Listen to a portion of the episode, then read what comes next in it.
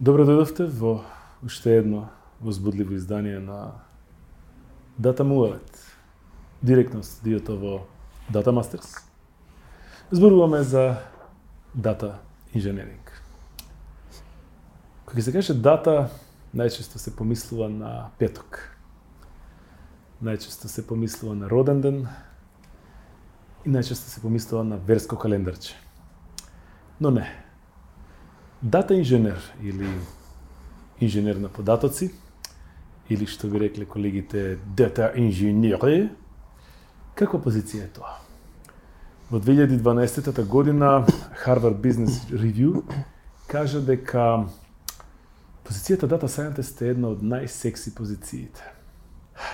Последете години наваму, стандардите се сменија, условите се променија, но дата инженерите остана најсекси фаци од друштвото. За целата ова атрактивност, што всушност прави дата инженерите да се осеќаат така секси, што всушност прават дата инженерите, зашто оваа професија е толку атрактивна, важна, да не речем, за денешните бизниси. Ке зборуваме со нашите омилени сексулјави најсекси Мартина. Добар ден. Добар ден. И умерено секси Оливер. Здраво. Здраво. Како си? Топ. Вред. Како си ти? Одлично. Мартина, кажи ни нешто за тебе, рако општо.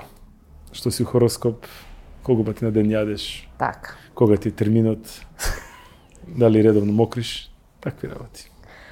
Значи, во хороскоп сум риба, а, мислам дека се видовме предходниот пат на, на овој убав дата муабет. А, јас сум партнер иначе во Data Masters и не би зборувала нешто многу за себе и за своите а, достигнувања, него би кажала дека сме тука да разговарам за тоа што се случува со AI светов, Стварно? што се случува со дата инженерингот, па да. Аха, добро. Добро, тогаш само секунда. Ова значи нема. Ова нема прашање. Ова нема прашање, не можам да те прашам тоа. Добро. Оливер, кажи нешто за тебе.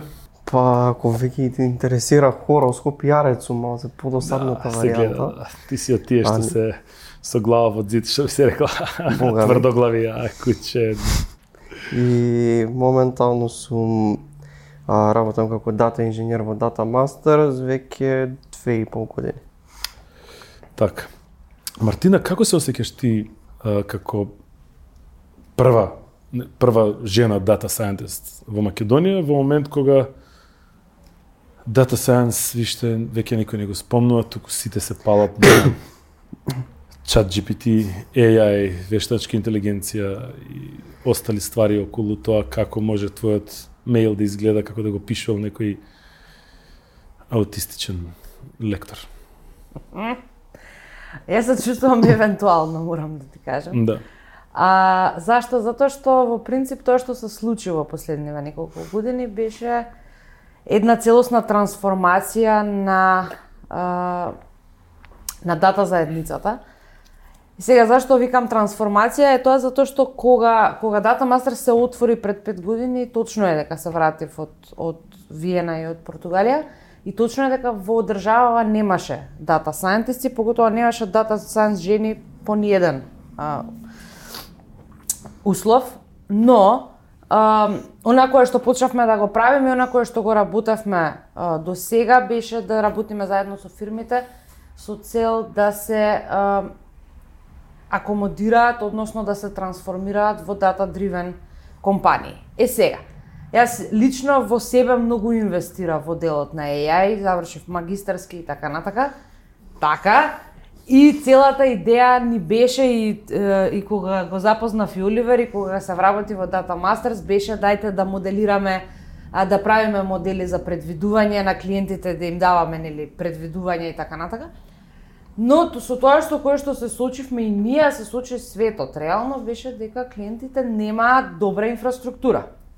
И што значи тоа? Тоа значи дека се учевме ние на факултет, од математика до невронски мрежи, до паметни мрежи, до мозоци и така натаму.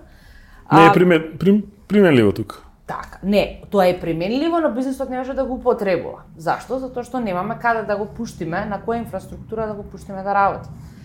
И така со Оливер пред многу, тоест пред многу, пред две години седнавме и разговаравме и, и викаме, уште пред дата инженер да биде секси позиција во моментов, барана најбарана, а, видовме дека во принцип работењето на клауд и, градењето на инфраструктура на, на клауд и решенија на клауд кај клиентите треба да биде првиот чекор, за да после тоа моделите можат да имаат каде да се извршуваат. Таков беше и на Оливер а, случајот, он почна кај истиот клиент како дата scientist и после видоа не видоа рекоа ајде чекайте дечки прво да направиме инфраструктура па да одиме на модели. Така да јас се осеќам евентуално од аспект на тоа дека мислам дека бевме малце пред времето. Ти си скулптор во принцип, че модели, овај, кажи го, си правило, да. Добро, ме интересира чисто за мене, еве.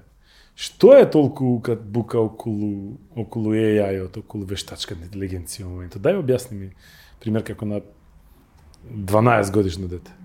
А, тоа што се случува во моментов со GPT, со чат GPT и така натака е а, еден тоа е четвртата револуција, така ја вика, четвртата техничка, значи новата техничка револуција фактички.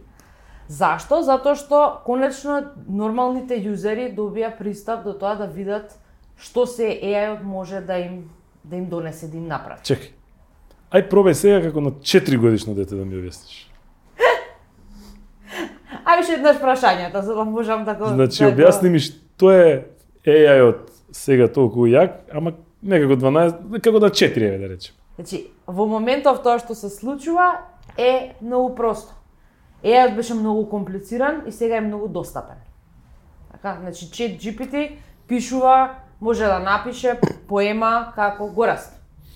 Или така, Да. или може да напише а, не знам, а, порака песна како што би испеала Бионсе. Да.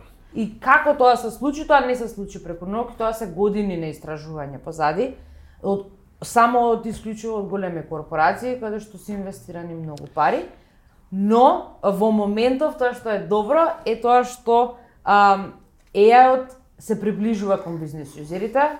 Бизнес юзерите гледаат каков све потенцијал може тоа да донесе во нивните во нивниот свет реално за и донесување на одлуки и за промена на одредени таскови кои што ги прават. И затоа е многу добра а, моменталната ситуација со, со GPT. Со други зборови, AI-от постоеше со години назад, но одеднаш доби user интерфейс. Да. Кај што може да И се. Да, кај што може да се кликне и Така. да се пише нешто. А претходно беше нели повеќе код, бекенд, пушти врати и одеднаш стана дека можеш да имаш прозорче.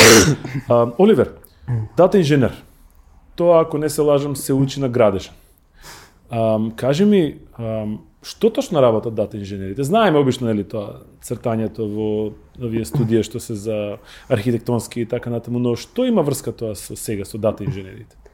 Епа, Дали според одредена дата, пример на секој втори во месецот цртаат или нешто друго значи? Па генерално и тоа кажување на пример на секој втори дека црта, да. На пример, значи идејата на дата инженерот е успешно да пренесе информации неструктурирано у било како формат до а, до дата scientist и тие што се што се како дата аналист со цел поубаво да извадат некои одлуки од нив. Значи тој пат они го олеснуваат за потоа да им ја полесна работата на тие што се дата аналист и дата сајантист. Е сега дата инженерот генерално гледа целата таа архитектура што се вика за тоа како, од каде, зашто и кога треба да бидат доставени тие податоци. Целиот тој тек треба да го има убаво осмислен, бидејќи ако има ако има дури малце грешка таму или каснење на податоци, тоа може бизнисот утре многу да го чини. И затоа мислам дата инженерите се ко на некој начин основата бидејќи они на нек- ја они ги они ја доведуваат датата во некој формат да можат сите на крај да ја искористат. Тоа би го превеле дека доколку градиш куќа и темелот го направиш за два спрата, а испадне дека куќата треба да биде после некој време за четири спрата, си се зезнавлу Бајаки. Да, и после ќе треба да ставаш столбови, а сега железото е качено. Исто и мајстори нема многу отидоа за за Италија. Скупа. Исто и мајстори и од ЈСП сега се исто чув дека многу отишле за Германија да возат. И дека наводно контролорите ќе биле возачи. Не ми е јасно сега дали ќе застануваат па ќе проверуваат карти или додека оди автобусот ќе на семафор. Ќе во следната епизода тоа ќе го расчистиме. Спомна дата scientist, па дата аналист. Што се, кој е Тишлер, кој Меша Малтер, кој е плочкар од овие? Дај објасни ми која е релацијата, кој што прави? Е па, најќе почнам први на дата анализ, значи дата аналист а, највеќе ќе се задржам на а, с- на Слободно се презен- задржиш. на презентацијските вештини, значи доменското знаење што треба да го има секој од нив и техничкото знаење колку што не, не колку што можно подлабоко.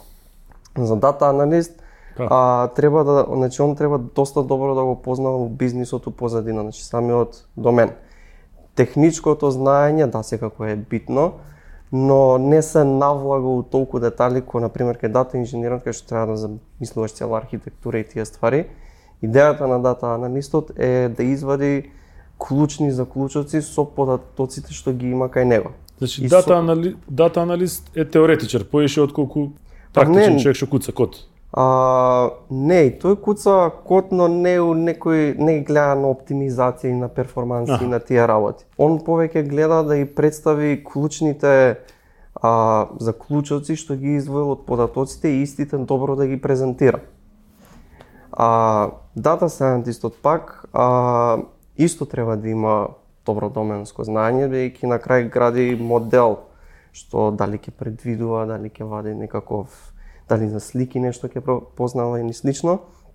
Пак доменот треба да го знае, но исто така треба да има и познавање за тоа а, да може да ги земе податоците и колку толку да ги обработи, за сепак да може да го истренира тој модел. И тука а, на ова се надоврзува и дата инженерот, кај што генерално доменското знаење скоро може да не му е битно, значи можат овие другите двајца да му кажат, знаеш што ова и ова ми треба, вако формат, вака за утре да се прави што ќе се бре, дали ќе се тренира модел, дали ќе се прави некои визуализации, се ен. И дата инженерот тука е окей, ко треба да видиме кои податоци се ни требаат, кои извори на податоци ни требаат, како ќе биде архитектурата, на колку време ќе имаме нови податоци, цениот тој тек да го осмисли убаво. И техничкото знаење кај него треба да е доста јако, бидејќи има од воспоставување на архитектура до оптимизации, па сега денеска како што е и клаудот актуелна тема, доста треба да се обрне внимание и на самиот Клаудот е актуелна тема од пред 20 години, само што сега кај нас се веројатно дојде моментот да, сватат дека најверојатно мејловите може да се стават и на драј. А не мора тука да колеме за 30 мега и да имаме архиви од 40 гига и и тетки што им се расипуваат архивите пошто го затворила лаптопот пред да го затвори Outlookот. да. А, вака делуваш прилично речи да ти кажам право и образован. Кај научи се за овие работи? Баш ме интересира. Па, речи ти образувам сега, ќе кажа финки, али финки не иде баш со речи. Мислам образован, да, ама речи не иде баш повеќе речи. Со врски ли беше запишан таму или не? Не. А со врски ли заврши? Не. Колку испити имаш положено со врски? Нула. А колку испити имаш препишувано? Нула. Читинг на колку ок- колоквиум имаш? Два. Ке ти кажев една рима, ама. да ти го клам. да, да. А овај... Кажи ми, кога влезе во овој бизнис на инженерство, ти помогна тоа што претходно имаше нели подлога некаква од два испити, мислам, положени така. Да, мислам секако таа што е основната, да ќе кажам, програмерска подлога и размислување доста помогна од нели од самиот факултет каде што бев, но самиот бизнис и дизајн на архитектура ми помогна доста кога се вработив тука. низ текот на овие две и пол години. Од тој аспект доста научив. Да, основата е таа што е, но има доста алатки и концепти што нормално на факултет не се предаваат и не се објаснуваат до детали. Затоа на, на работа си има поише простор за тоа. Пред неколку години почна сите да стануваат вегани. Па едно време почна сите да стануваат е, е, собственици на нели улични куќиња. Па едно време почна сите да рециклираат. Па едно време почна сите да јадат глутен фри. Сега испадна дека секој човек е дата scientist, дата инженер, поготоа ако отвориме на LinkedIn. Јас таму мислам дека кога ќе видам некој што не е дата нешто, со прст го покажуваат. Ове, еде баш кај мене во, во Гранап, таа продавачката што е касиерката и она е. Гледам поно дата scientist. Може би, знае да барата со екселите и со а, програмата што е за за малопродажба. Но овој тренд, двајцата да ве прашувам, е само кај нас или сите го имаат поминато овој и сите го имаат изедено? Еве, на пример во Косово не гледам толку дата scientist. Не ги интересира тоа? Не, во принцип трендот е сегде исти. Ние каскаме и така, како што кажа и ти, поготово со присуството на клауд технологиите во македонските бизниси, а, сме години наназад. Но а, во Македонија има се уште, мислам, има компании кои што се странски инвестиции, кои што работат на странски пазар и пратејќи ги странските а, нели новини и трендови и така натака, дата инженерингот е тука исто толку застапен колку што е надвор. Тоа кое што сакам да ти го објаснам затоа што мислам дека дека е убаво и за гледачите да го разберат е како Како за три годишен? како за три годишен е како реално што реално им се случи на компаниите во во последните 10 години. Значи сите компании има ам, собираат податоци од на одреден начин и најчесто дел од нив ги хостираа на on-premise решенија, значи сервер тука купи сервер тука, купи сервер таму, купи сервер таму, или на сервери хостирани на клауд, се правеа некакви репорти, така се правеа некакви аналитички решенија, бизнисите користеа плюс минус кој Excel репорт, кој визуализацијски репорт така натака. И кога се случи бумот на data science во пред пред 5-6 години, Ако тоа што компаниите мислеа дека можат да го направат е дека ќе вработат 20, 50, 100 дата сајентисти, они на своите локални машини ќе изработат модели, тие модели ќе ги стават на оние сервери кои што биле купени пред 20 години, тоа ќе работи ке цути. Ама не. Ама не. Не, драги гледачи. Не работи така. Така.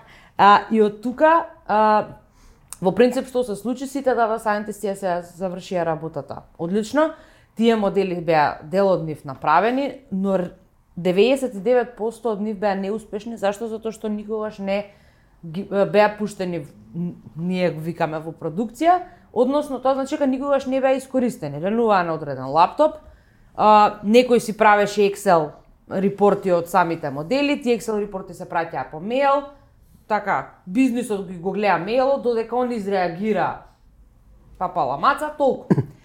И она кое што се случи, ни рекоа, аха, супер, добро, што треба ние сега да направиме, да ги ставиме овие модели од локалниот компјутер на хардверот.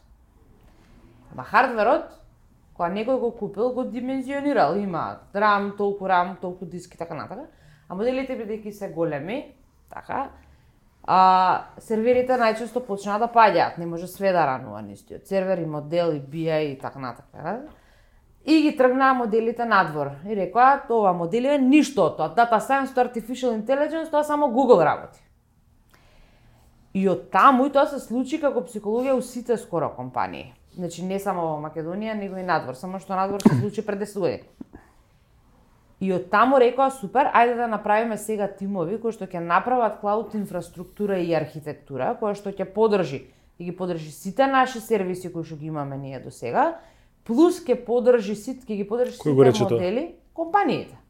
Кои? Аха, овие што се Овие кои што се измучени. Што не им да, што не им работат така. компјутерите за играње. Е, така. Значи, они рекоа, ајде да видиме и да смениме од он премис да одиме на клауд, на клауд да направиме нова инфраструктура и оние дата scientisti кои што веќе ги имаме да работат место на нивните локални машини да работат на на клауд инфраструктурата која што ќе ја направиме. Кој ќе ја прави таа инфраструктура? Ние. Треба да е се тие кои што ги правеа бија и на времето он премес. Кај се тие? Кај се тие? На LinkedIn. на LinkedIn. Како се викаат тие? Business Intelligence Developer, супер. Како се викаат Business Intelligence Developer на Cloud? Се викаат Data Engineer. Нај. Како за на тригодишно дете? Ова беше одлично. Одлично објаснување, неверојатно. А, Оливер, кажи ми, на кои проекти сте работели вие двајцата како како дата инженери? Заеднички проекти, значи почнавме на почетокот, мислам, тој се уште јас го терам. Почнавме нели како дата scientist, како што кажа Мартина и после сватија клиентите дека окей, се убаво се тренираме моделчиња тука, али датава како ќе иде, што ќе иде, не знаеме. Не знаеме ни понатака, ни они не, не има големата слика што се вика, затоа општо и нивниот модел што ќе прави во еднина. И потоа се смени цениот концепт, ајде се од дата scientist, ќе бидеме дата инженер. Малце. Па Тоа е едит се прави и нели горе до сликичката тоа што е моливчето и само допишуваш, да. да, Добро, да. брзо и едноставно. Да. Е сега самата работа што ќе има дата инженерот тој Па да кликне поглед. на моливчето и тоа е работата, да кликне да се да. Да. Провали? И самата работа нели што ќе има дата инженерот од дата scientist во дата инженер скоро се менува. Значи целиот тој скоп што бил предходно за тренирање модели, така на така тестирање дали е валиден дали не, скоро се менува во нешто друго. Значи иницијално кога и не е дефинирано а, што ќе се прави со самите податоци, дата инженерот генерално прави се. Значи, од зимање на податоци, до ставање на друго место, до малце DevOps, до малце backend developer, се по малце фаќа од сите тие области. И така, а, имав и ја, мислам и се уште го имам, нели, тоа искуство на проектот кој што работам.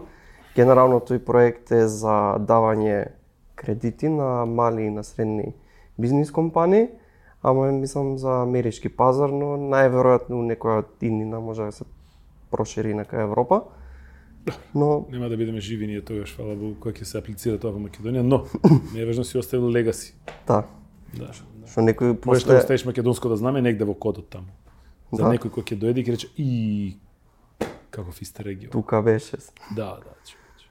Али, да, генерално самиот скоп на дата инженерот, особено во такви средини, е да прави се на почеток.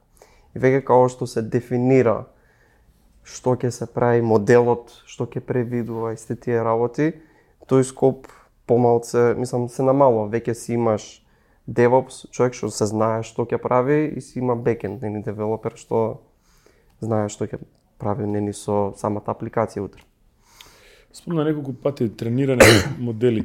Сите модели кои што јас ги имам запознаено, тоа се веќе полнолетни луѓе обично и евентуално што на 16 години кои што нели знаат по агенцииве модни писти така работи. Си има, значи, во зависност нели од доменот се собираат соодветни податоци. За моделите, као За висина моделите. големина така работи. Да. Е сега таа висина и големина се тоа се дефинира во компјутерот што се вика. Али самите податоци а, самите податоци што ќе ги земеме многу зависат нели од целта на крај што треба да се предвиди. Пошто вообичаено кога 90% од тие модели прават некакво предвидување. И тие податоци на крај, мислам, се зимаат, чистат, нели, што знае да има некои грешки во нив и потоа се даваат на моделите, моделите се тренираат со тие податоци и на крај се вади некаков модел кај што се надеваме дека ќе врши некоја корисна функција. А, Мартина ме интересира во Македонија каков е трендот по ова прашање? Мислам ме интересира. Знам каков е, мај да прашам да, да, го, да го одговориме. Компаниите се трудат to catch up. Тоа И што трудни ние останат. викаме. Така. А значи големите корпорации како банки, телекоми и така натака, по, поради своите регулативи не ни можат да одат на клауд провайдерите кои што ни се на нас веќе сите познати Google, Amazon, AWS, мислам Microsoft и така натака. Microsoft. А, но, за разлика, но тоа не ги спречува да направат свој клауд а, интерен, нели? Клауд, клауд сервиси во кои што јас искрено се надевам дека дека доколку не инвестирале до сега, дека ќе почнат да инвестираат во една таква глобална инфраструктура која што ќе поддржува а, аналитика не само дескриптивна, него и предиктивна. Е сега, тоа е во овие големи компании. Сите оние кои што се помали компании а, имаат одредени информации кои што ги чуваат на клауд. Ние на крај на денот сите живееме на клауд. Значи Google Photos е на клауд, Google Drive е на клауд и така натака. Но од аспект на компанија многу се ретки тие компании се уште кои што имаат направена целосна миграција. А, но ние работиме со сите клиенти со кои што ги имаме и целта на на Data Masters е да може да направи целосен awareness за тоа зашто е важно да не се чуваат податоци на, на веќе постоечки инфраструктури, хардвер и така натака, него да се направи еден level up и да се влезе во новите технологии, новите трендови и така натака, колку и они да изгледаат многу страшно. Затоа што Microsoft а, сервер или Microsoft а, алатки кои што датираат од пред 20 години сите ги знаат. И тоа име на бизнисите многу познато. Сега во моментов постојат многу а, сервиси, постојат многу open source а, компоненти, продукти и така натака кои што се интегрираат со клауд провайдерите. И на многу често на бизнисите има страв да влезат затоа што секој летанце детенце, значи а, во принцип но, потешко е да се најде да се најдат луѓе кои што ќе ги одржуваат бидејќи има многу на пазарот, многу технологии на пазарот, а се уште малку луѓе. Но ние ги охрабруваме да влезат во целата приказка затоа што не може Ако не влезат денеска, ќе треба да влезат за две години. Значи, секако, миграцијата на клауд... Веќе каснат. Да. Значи, миграцијата Иако на мислам клауд дека не им треба да- Тачно. Јас исто така мислам дека голем дел од компаниите, особено менаџерите кои што све знаат нормално, не се свесни дека тие веќе каснат. Така. Да. Ам, например, јас кога ќе купам хардвер, значи знам колку ќе ме чини тоа. Ваква графичка, онаква графичка, тоа. Како знаете колку ќе чини решението за клауд? Најчесто се прави естимација. Например, јас и Оливер кога одиме кај клиенти, прво имаме најчесто состанок за тоа да видиме колкава е моменталната инфраструктура на која што клиентот работи, што од клаудот им треба, а со кој клауд провайдер сакаат да одат и доколку не знаат со кој, тогаш правиме компарација помеѓу цените и перформансите на клауд провайдерите и што е нивната стратегија во наредните 5 години. Значи што е тоа што сакаат да постигнат. Врз основа на тоа што имаат и што сакаат да постигнат, во на секој клауд провайдер има веќе добро познат калкулатор на цени, врз зависност од тоа кои сервиси на клауд провайдерите ќе сакаме да ги да ги поставиме и се прави некаков тип на роестимација, но а, работата и на секој дата инженер и тоа е во кодексот на, на работната позиција е дека мора да има увид и мора да прати на дневно ниво за трошоците кои што се генерираат на клауд. И е негов негова одговорност да не се расфрла со со клауд сервиси кои што утре можат бизнисот да го коштат на бубрек, него секогаш да работи во во рамките на одреден буџет и да работи на тоа да се оптимизираат сервисите за да бизнисот го кошта помалку, а не повеќе од тоа да има он-премис решение. Во принцип, тоа е тоа кое што го го правиме. Скицираме драфт, прайсинг, тоа е колку би го коштало клиентот, се презентира врз клиентот и најважното е дневно мониторирање на процесот. А кога е потребен дата инженер во една фирма да ангажира? Веројатно не од основањето кога уште е малецка. Во кој момент треба да седне е, менаџерот, млад менаџер таков, се што знае, седи кафиња, пие по 7 кафиња на ден, сите го гледаат, има убава кола, да удри на маса и да каже ми треба дата инженер. Од моментот кога ќе сака да, да ги да го стави првиот сорсен систем, информациите од првиот сорсен систем на клауд. Првиот што се изв... Од првата апликација која што му генерира податоци. Например, има апликација за не знам, продавање на банани, така? Таа таа апликација генерира некакви податоци, кој купил, колку купил, кога купил, кој маркет купил и така натака. Така, тие податоци, ако ги земе и сака да ги анализира и рече сакам ја да инвестирам у некој мал клауд, од тој момент на него реално му треба Значи, да колку што те сваќам. Во моментот кој ќе рече, слушај, ова треба да го ставам у Excel за да го сватам, он уствари е подобро да земе дата архитект, отколку да почне сам да си брца у Excel. Да. Како се продаваат сами. Да. Ме интересира сега пак ќе се вратам чат GPT, тоа е оној момент кој што нели 90% од HR и маркетинг па и на сите им ги пишува меловите и сатоа меловите почнуваат да изгледаат како Едгар Алан По да седнал да се издрогирал, ама претходно да има техничко знаење и познавање и да почне да пишува. Има зборови кои што нели човек може да се повреди пробувајќи да ги прочита. Има реченици кои што го тераат наместо да направи еден subscribe, те да размислува за животот, за суштината, за, за зошто сме ние тука, зошто постоиме, која ни е целта, вреди ли да се живее. А всушност само требало да каже дека ќе имаме состанок во четвртак, да. А, може ли некако да ни објасните еве што е всушност чат GPT тоа? Тоа е како што рековме user interface на веќе наместена платформа, значи прозорчиња, сликички, икони и место за текст на нешто кое што веќе многу години функционира позади, така е? Чат GPT е чат. Прво. Значи, чат кој што генерира GPT. output, не. односно одговор на поставено прашање од јузер, од, а одговорот на поставеното прашање се генерира од large language модел кој што се нарекува GPT. И затоа е чат GPT. Е сега, тоа што реално се случи со чат GPT, не знам колку сте се Многу сме се. у- Многу у сме се.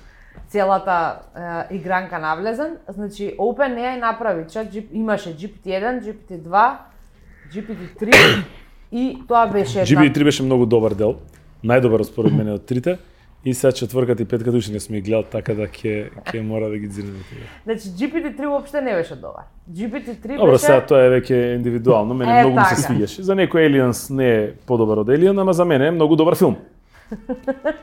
Значи многу е добар. Значи тоа беше large language модел истрениран со мислам, а не веќе за збор, ама мислам околу 61 билион параметри натре во него. Добро, тоа е како една добра таблета за како се вика ова варење.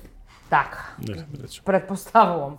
Но целиот, но бидејќи го тренира со податоци од Википедија, значи сувопарни податоци кои што нема, кои што реално нема релации помеѓу себе, моделот беше многу голем, беше паметен, ама не беше интелигентен, како што е у моментов овој. И што направија на некој му текнало, се уште не излезен пейперот за како со кои се податоци GPT е хранат, но е, тоа кое што го знаеме во моментов е дека на некој му текнало и му рекол, слушај, зашто на овој веќе постоечки модел, значи на оваа веќе постоечка мрежа, ние не и дадеме информација од најголемата база за програмирање. Кодекс ли се викаше? Конекс ли? Не знам. Кодекс ми. Е. И фактички тоа што се случува е кога на, на мозок, така, значи на а, мрежа, модел од 36 милиони параметри, ти ќе му дадеш податоци кои што се код, а кодот е помеѓу себе поврзан. Значи има фактички некаква релација помеѓу работите. Тоа кое што не го очекувале и било за сите изненадување е тоа дека моделот почнал да прави ризенинг, значи да, да прави, да ги поврзува работите. И затоа чат GPT во моментов ние кога го користиме, имаш осет дека разговараш со човек, не со глупав модел на прашање и одговори. И тоа е се така само затоа што делот на логика на поврзаност на информации бил имплементиран во една веќе голема мрежа која што оние градеа со години. Е сега, тоа кое што се случува во моментов е Така дека Терминатор. големите корпорации ја имаат игранката со е, во делот на тек, на обработка на текст. Тоа како ние, на пример, како помали компании кои што го правевме до сега, а, беше да се истренира модел за текст, за посебни use case и така натака. Тоа со кое што се соочуваме во моментов е дека затоа и дата scientists не се толку не е толку секси него сега све е AI, а тоа е дека веќе не се тренираат модели за текст, него веќе се сега во моментов е адаптација и приспособување на веќе готовите модели кои што се како што се GPT, Meta и така натака за даден use case за одредени компании. Значи ние како data scientists не се засукуваме рака дека мај ќе правиме модел од нула, него големите корпорации Како да го искористиме, да. даваат, така и ние сега почнуваме да си играме со веќе направени големи модели. Викаш од кодекс. Кој знае што би било доколку му ставиле тренинг од Stack, Stack Overflow? Сигурно има пола- тренинг од на, Stack на, Overflow. пола, на пола реченица има- ќе те исхејта Значи сите и ќе те и ќе те напри да не можеш да куцнеш ништо. И ќе ти даде дека си глуп и дека поима немаш да пишуваш и дека не треба да постоиш у животот. Stack Overflow. Ултимативниот булинг на програмериите на светот. Веќе кога искочи ChatGPT, искочија и доста, како да кажам, серија на модели кај што беа специфично наменети за определен домен. Значи искочи, искочи баш на некој на GitHub Copilot како модел што ќе можеш да си го оставиш нели во твојата интегрирачка околина и ќе ти помага при Кодирање. кодирање и ќе пишеш дај ми функција ова и ова треба да прави ти го дава целокото повеќе програмски јазици. Е сега тие нормално тие модели се како што кажа Мартина на веќе големи нени корпорации како Microsoft, OpenAI, нени како Google исто што го извадија а, Барт, за како замена некоја за ChatGPT. Арно ама се деси нели кој Microsoft да си користи од веќе нивните купени компании, како што стана GitHub, да го користат цел тој код што го има на GitHub за тренирање на тој модел. И така, и, мислам, така се расшири тоа веќе сите компании кои што имаат доста голем број на податоци да ги искористат во соодветниот домен во кој што се они најаки тоа да го продаваат како сервис. Тој модел да го продаваат како сервис. Сепак за општо, нели за општи информации, че GPT е најаки се уште е, али веќе почнува да из, да излагаат се повеќе ориентирани кон определен домен модели, во кои што помагаат а, се повеќе повеќе на луѓето. Е сега, како што кажа Нени Мартина, тој модел цело време представен како еден голем модел, потоа искочија гласини дека всушност не е тој некој мислам преголем модел, туку група на исти модели тренирани на исти податоци. И вообичаено, мислам тука си има техники не од Data Science, но идејата е сите модели даваат некаков аутпут и вообичаено се прави агрегација на тој аутпут да биде што можно најдобар. И сите тие модели се тренираат заедно за утре да го имаме че GPT таков како што е. И текна на оној дедото со белата коса што се смее вака на слики. Што е, тоа е еден од ретките примери кај што човек може да биде срак, среќен и тажен во исто време. Да. А ова е, е таа фаца би ја направил во моментов кога ќе ми текне дека Chrome стана браузер. Кој што го предпочитаат луѓе. Значи Chrome. Се го фали на Chrome? Не, а е тоа. Bing стана веќе доста Bing познат. стана браузер. Тоа е Да. проблемот. Хром стана браузер. И ме убедуваат. Земи Хром, не знаеш колку е добар. А, Мартина, уф, мајко Боже, овие се тешки теми, јас не знам како можам да ги преживеам. Хром. Да. Колку инженери имате во Data Masters? Дата инженери. Да, дата инженери. Мислам и знам дека нели имате имате академија која што инвестира во правење нели на практично на дата инженери и креирање затоа што нели кога немаш доволно луѓе најдобро да си ги креираш Да. сам. Да. Колку има во дата мастерс и како како по кој пат се дојдени тие? Така, значи има два типа на на дата инженери во дата Е, мастер. првиот едниот едниот тип се е, колеги кои што има IT background, значи кои што дојдоа како Оливер од Финки, а, и кои што Со има два. Колоквиуми. со два колоквиуми, така. А, и кои што има предзнаење за технички, значи техничко предзнаење, низ- врз кое што ние градевме, значи имаме ние интерна дата инженеринг обука која што се спроведува, се надеваме дека наскоро ќе ја пуштиме да биде отворена и за јавноста, каде што реално ги едуцираме а, луѓето кои што имаат техничко знаење, дел од Финки, дел од а, оние кои што предходно работеа on-premise BI, што е дата, значи, а, што е дата инженеринг, кога дата инженерот би работел on-premise, како што кажав, би се нарекувал Business Intelligence Developer, така да а, на, и на оние колеги кои што работеа BI, и на оние колеги кои што дојдоа нови со големо техничко знаење, ние им даваме, значи програмата им дава ноу-хау за клауд технологиите, клауд сервисите, значи Python и PySpark, јазиците кои што се користат во приградење при градење на такви инфраструктурни решенија и а, видовме многу големи и многу брзи резултати. Зашто? Затоа што Um, оние колеги кои што доаѓа од од Финки и од Фейт, факултет кој што има добар добар технички бекграунд, им беше многу лесно да се адаптираат на новите технологии, поготово затоа што се млади, затоа што се а, сакаат да прочитаат не, секој ден нешто ново.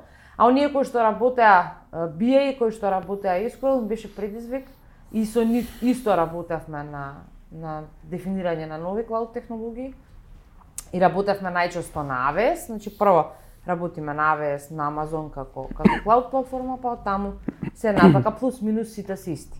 Така да во моментов можам да кажам дека сме повеќе од 10 а, луѓе кои што с- се работат и се бават со дата инженеринг и сите од нив се homemade. Јас извини, се исклучив таму негде, по пат ме фати уморот, ама 10 беше мобето, така? 10, да. 10. Фала ти, но се надам дека вие слушнавте за што точно станува збор. Јас ќе мора да го прегледам видеото после за да, да го фатам одговорот, но јас немам повеќе прашања. Дали е, има нешто кое што не успеав да ве прашам, а сакате да одговорите? Благодарам. А, благодарам е, дечки многу на гостувањето. Благодарам. Секогаш е убаво да се зборува со вас на оваа така битна тема на на LinkedIn. Ам, мислам дека може да се да направите еден собир на дата архитекти негде и да се преброите и да се степате, да се измаате и конечно да останат тие нели најбитните и да се знае кои се добри, а кои се се лоши. Барем тоа го направивме ние неколку го растовци што се што се викавме за еднаш за веки веков да знае. Така јас не сум веќе првиот. Не е тоа ви важно. Фала ви многу. Фала ти на Фала тебе. ти многу. Ви благодарам и вас, наши гледачи, кои што останавте зад малите екрани и оние со, нели, уште помали екрани. За крај, јас ќе завршам со една, како да кажем, поема на тема дата инженери. Тоа што е напишано од Бора Дрљача. Инженер, тоа е, знаете, инженер кој што нешто конструира, конструира инженер, после тоа идеме, некој мора да го изгради, тоа мајстор, мајстор. Нема боле од Боре, алал вера мајсторе, алал вера мајсторе. Искуство и за мене, руино вино, лепе жене, руино вино, лепе жене. Ја познаем сто заната, и за мене нема зиме, комшинице лепотице, кад зачкрипи, позови ме.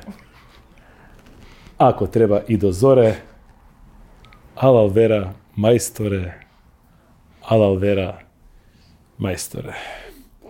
Добра ноќ и се гледаме во следното издание на Дата Муавет. Довидување.